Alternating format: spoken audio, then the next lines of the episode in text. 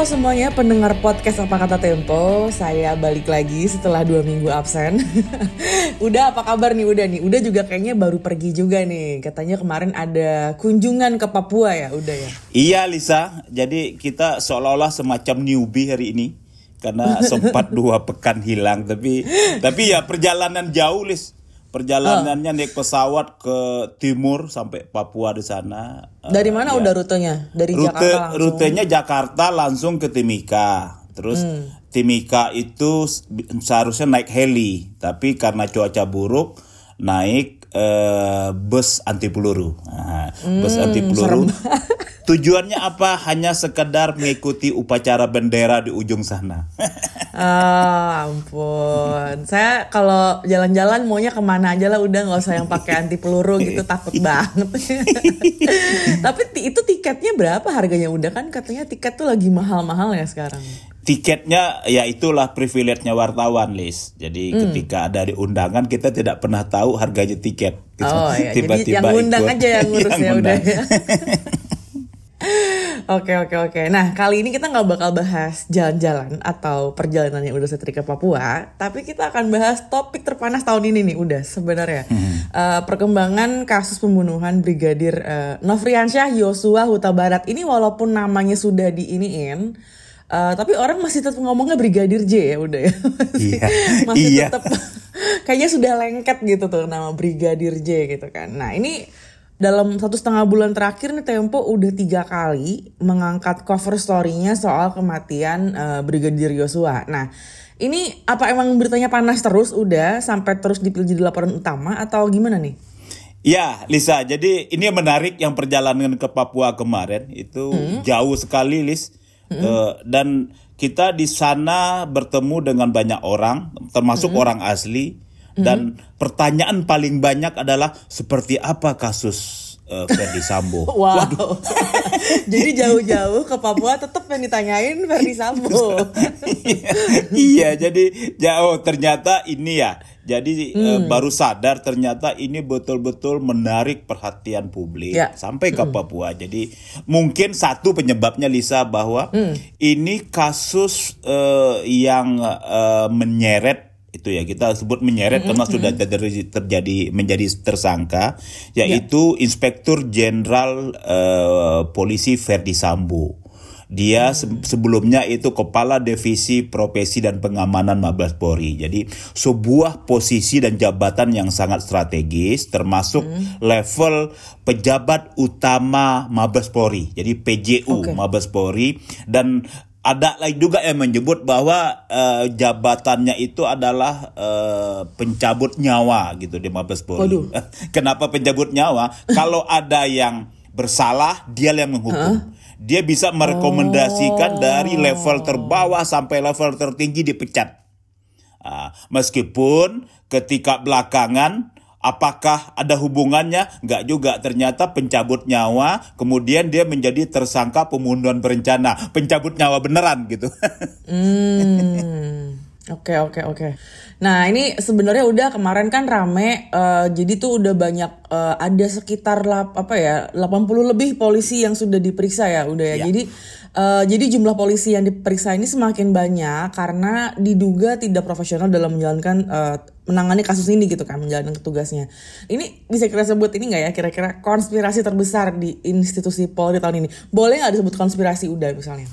Awalnya iya konspirasi. Jadi bagaimana sebuah pembunuhan, saya malah ingin sebut ini bukan sekedar pembunuhan tapi pembantaian di rumah dinas petinggi Mabes Polri yang kemudian dibuat skenario bahwa ini bukan pembantaian, ini tembak-menembak. Kenapa ada tembak-menembak? Karena ada pelecehan terhadap istri Inspektur Jenderal Ferdy Sambo. Belakangan terbuka nggak ada pelecehan, nggak ada tembak-menembak, yang adalah pembunuhan berencana gitu. Jadi konspirasi ya jelas lah kalau pembunuhan berencana, kalau berencana pasti ada konspirasi. Jadi konspirasi untuk membunuh, ya, kemudian yang berikutnya adalah konspirasi untuk mengaburkan jejak pembunuhan.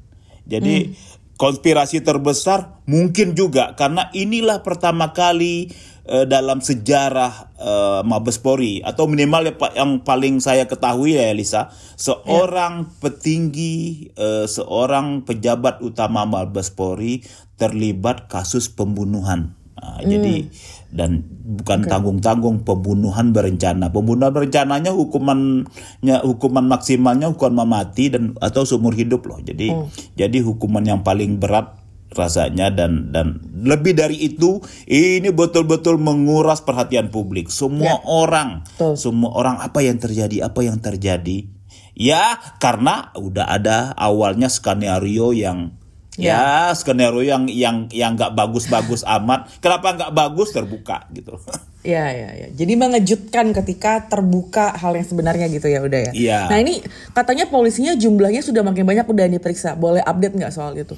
Ya, posisi kemarin itu 83, tapi kemungkinan bertambah lagi. Hah? Karena ini kita tidak tahu, ini masih proses. Jadi tim khusus yang dibentuk oleh Kapolri itu berisi para jenderal bintang 3, sejumlah jenderal bintang 3 dan pejabat utama Mabes Polri lainnya terus bergerak menelusuri siapa yang terlibat. Karena yang tadi itu, jadi ini operasi besar untuk menghilangkan jejak pembunuhan. Dari mulai membuat skenario, kemudian sampai menghilangkan CCTV, kemudian merusak tempat kejadian perkara, otopsi yang bermasalah gitu loh. Jadi memang kita tidak tahu nih, apakah jangan-jangan satu kompi hilang nih gara-gara terlibat kasus ini. Karena 83 sebentar lagi nyaris-nyaris 100, dan kita tidak tahu, terus bergulir soalnya. Karena terbuka terus gitu. Jadi semacam puzzle Lisa, puzzle yang berserakan, dan sekarang sudah mulai tersusun rapi dan sudah terbentuk siapa otaknya. Otaknya adalah ya Ferdy Sambo. Jadi ini satu persatu peran orang-orang yang diduga terlibat dalam pembunuhan Brigadir Yosua ini terungkap dalam laporan-laporan Tempo ya udah ya. Jadi mulai dari ajudannya Bharada Richard Eliezer, ini benar nggak ngomongnya saya? Betul. Benar ya.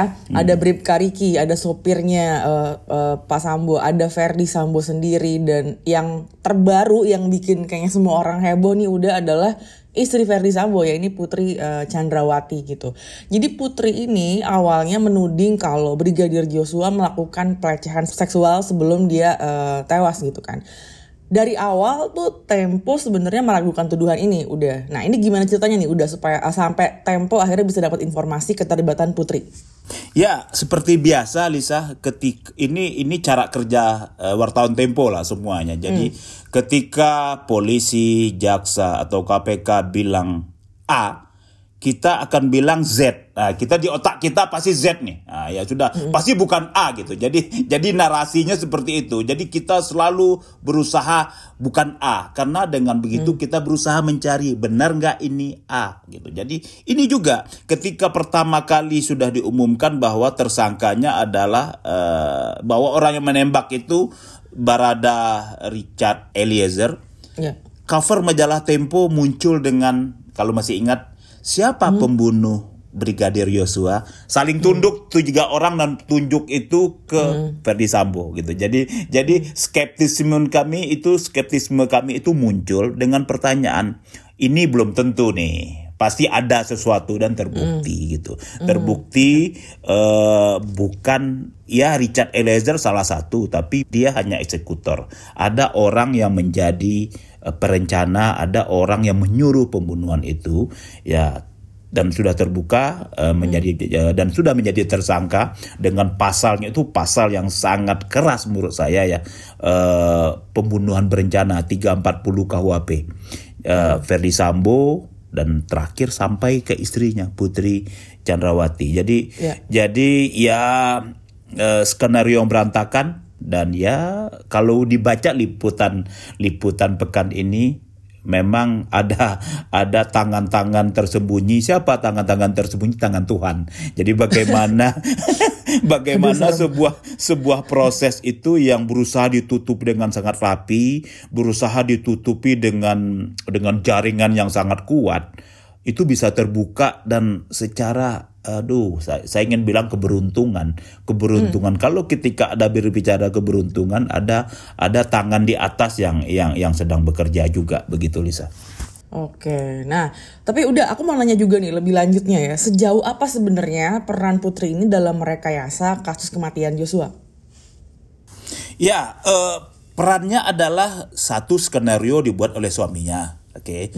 Ya, kemudian Putri yang dalam versi awal itu menjadi korban, tapi ternyata berikutnya itu masuk dalam kelompok orang yang merencanakan gitu. Jadi ini saya kasih sebuah cerita. Jadi apa sih yang menjadi faktor penting lambatnya pengungkapan kasus ini? Awalnya itu hilangnya sejumlah barang bukti penting. Apa itu CCTV hilang. Terus tempat kejadian perkara sudah berantakan, jadi dibikin alibi tembak-menembak di tembok meskipun arahnya ngawur gitu. Jadi bukan tembak-menembak tapi posisinya tembak-menembak tapi dari berbagai posisi, artinya rekayasa. Tapi ada hal yang lebih penting Lisa, yaitu CCTV tiba-tiba hilang, kemudian CCTV muncul di sebuah stasiun TV muncul. Tetapi ada satu yang disembunyikan. Nah, satu yang disembunyikan inilah yang kemudian berhasil ditemukan oleh penyidik Bareskrim. Nah, ceritanya juga lucu. Nah, disembunyikan oleh orang-orang polisi yang mungkin hari ini atau besok akan diumumkan menjadi tersangka karena menghalangi proses penyidikan. Ada dua orang jenderal bintang 1 dan bintang 2, sisanya ada AKBP, ada kolonel. Itu CCTV yang menunjukkan kira-kira 5 menit sebelum penembakan, Putri Chandrawati datang ke rumah. Joshua masih hidup. 2 menit kemudian Ferdy Sambo datang ke rumah dinas yang di Duren Tiga, keluar dari mobilnya dan kemudian terjadi pembunuhan itu, penembakan itu gitu. CCTV ini juga penting sekali, tapi dapatnya betul-betul keberuntungan. Jadi kalau kita baca di majalah itu menarik, saya detail CCTV-nya kita detailkan, tapi proses dapatnya itu betul-betul penulisnya menyebut memilih judul penyelidikan berkat tangan Tuhan. Waduh. Apa itu? Beli majalahnya, baca dulu, jangan ketawa. Aku kalau tangan Tuhan ingetnya Maradona doang, udah serem banget. Tiba-tiba ada tangan Tuhan lagi di sini. Oke, ini udah sebulanan lah ya ini berlalu gitu kan. Nah, motif Ferdy Sambo membunuh Joshua ini belum terungkap juga ya, udah ya. Jadi katanya Menko Polhukam kita bilang motifnya sensitif dan hanya boleh didengar orang dewasa. Kita semua orang dewasa kan? Iya. Terus akhirnya jawabannya Pak Mahfud malah nggak bikin terang sebenarnya, jadi liar kemana-mana lah. Nah, Tempo sudah dapat belum nih motif pembunuhan Joshua? Ya, Pak Mahfud ini juga ya bagi kita kalau mau menjelaskan tuntas dong, jangan setengah-setengah. Meskipun nanti kalau setengah-setengah itu tujuannya menjadi teaser, udah kayak media sosial gitu. Jadi enggak pas juga. Rilis film gitu ya. Rilis film. Teasernya. Oh, teasernya juga dikeluarkan. Tapi padahal dia itu adalah Menko Polhukam loh, menteri senior di kabinet Jokowi, kemudian juga ketua Kompolnas, Komisi Kepolisian Nasional. Tapi yang disampaikan Pak Mahfud ini bertanya-tanya kita, ada film dewasa lah, segala macam. Tapi kita menemukan ya, artinya dalam proses kerja jurnalistik, apa tuh proses kerja jurnalistik adalah berusaha mencari fakta-fakta terbaru, kemudian melalui proses verifikasi dan kemudian kita tuangkan menjadi tulisan. Dan fakta jurnalistik adalah kebenaran saat ini. Motifnya itu temuan Tempo berdasarkan verifikasi dan pengakuan sejumlah saksi dalam dokumen pemeriksaan. Itu ada sebuah kejadian di Magelang, Jawa Tengah. Sebuah kejadian yang mulai dari 4 Juli, kemudian 6 Juli, kemudian sampai 7 Juli. Ya, jadi rangkaian peristiwa yang menurut pengakuan si istrinya Ferdy Sambo, Putri Chandrawati, tetap pelecehan seksual, tetap perundungan seksual. Tapi kita menemukan betul ada, tapi ada fakta lain yang ya memang tidak bisa kita ungkap lah ya, karena kalau kita ungkap kita menjadi susah memverifikasi, karena satu ini kejadian di tempat tertutup, hanya 2 orang, satunya sudah mati. Gimana kita memverifikasi? Tapi dokumen pemeriksaan itu sangat detail menceritakan apa yang terjadi sebetulnya, yang kemudian membuat Ferdy Sambo marah besar dan sampai berujung eksekusi. Tapi meskipun ditutupi, cerita ini pasti akan keluar di pengadilan gitu loh. Jadi biarlah kita ini prosesnya sudah pelimpahan tahap pertama, Lisa, P19 dari polisi ke jaksa. Nanti jaksa mengecek, jaksa melimpahkan ke pengadilan P21, kemudian proses persidangan. Semuanya akan terungkap. Cerita-cerita yang kita pun sudah dengar, tapi akan diuji di pengadilan. Di sanalah akan terbuka semua. Tapi yang pasti ini bukan kejadian tunggal di Duren Tiga. Ini ada rangkaian proses yang 5-6 hari sebelumnya. Ya kita tidak tahu apakah lebih jauh, tapi temuan penyidik, pengakuan sejumlah saksi kunci itu ada sebuah rangkaian peristiwa dari Magelang sampai ke Duren Tiga. Ya. Nah ini sejauh mana kita tahu udah kalau motifnya ini bukan skenario polisi untuk menutupi kasus yang lebih besar udah? Skenario polisi untuk menutupi kasus yang lebih besar bisa iya, bisa enggak. Tapi gini, kalau kita lihat rangkaian prosesnya adalah ketika ada keluarga Brigadir Joshua teriak-teriak karena anaknya dibunuh, nah, kan gitu awalnya di Jambi sana. Kemudian keluarlah rilis dari Mabes Polri bahwa ini karena pelecehan seksual dan terjadi tembak-menembak antara Bharada Eliezer dengan Brigadir Yosua. Ternyata itu kita mentahkan. Publik dan kemudian polisi juga mementahkan bahwa itu tidak benar, itu skenario bohong dan ternyata ada pembunuhan berencana, ada tersangka. Ya itu jadi saya kok ragu ya untuk menutup apa. Semula mereka menutup kasus ini sebetulnya, tapi malah terbuka gitu. Jadi ya kasus besar apa gitu. Kasus besarnya adalah keterlibatan Ferdy Sambo yang semula ingin ditutup tapi terbuka gitu, malah sebaliknya menurut saya, Lisa. Oke. Nah ini kan dari awal tuh kasusnya kan CCTV yang di sekitar lokasi kejadian itu kan dikabarkan rusak dan hilang. Tapi kemudian setelah digeledah sejumlah tempat, termasuk rumah dinas polisi yang ada di sekitar lokasi kejadian, itu rekaman CCTV-nya akhirnya ditemukan. Jadi kronologinya makin jelas kalau Ferdy Sambo ada di lokasi saat kejadian gitu. Nah, terus ada netizen yang nyeletuk nih udah. Jadi kalau CCTV Yosua bisa ditemukan dan harusnya kalau polisi serius berarti CCTV kasus kilometer 50 pembunuhan FPI bisa temukan juga dong gitu. Itu gimana udah? Ya ini ekspektasi publik lah. Jadi CCTV hilang itu ini menimbulkan banyak kecurigaan jadinya. Memang CCTV hilang jangan-jangan sebuah modus untuk mengaburkan sebuah peristiwa gitu. Jadi rasanya polisi harus menjawab ini gitu. Jadi ya kita berpikir positif saja. Mudah-mudahan setelah podcast ini tayang, kemudian polisi mengumumkan kami berhasil menemukan CCTV di kilometer 50. Jadi terjawablah ekspektasi publik, netizen, dan menjawab langsung pertanyaan publik gitu ya. Betul. Sudah ditemukan dan pelakunya ABCD, kemudian proses hukumnya kita mulai dari awal. Yeah. Waduh, kan keren. Nah, dari perkembangan kasus sejauh ini apa opini Tempo? Ya, karena kasusnya bergulir dan kita membuat opini berarti sudah 3 kali nih. Jadi kita berusaha mencari apa tema dan angle opini yang baru. Jadi opini pekan ini kita berbicara bagaimana kasus Sambo ini memberi landscape yang baru untuk Mabes Polri. Apa itu maksudnya?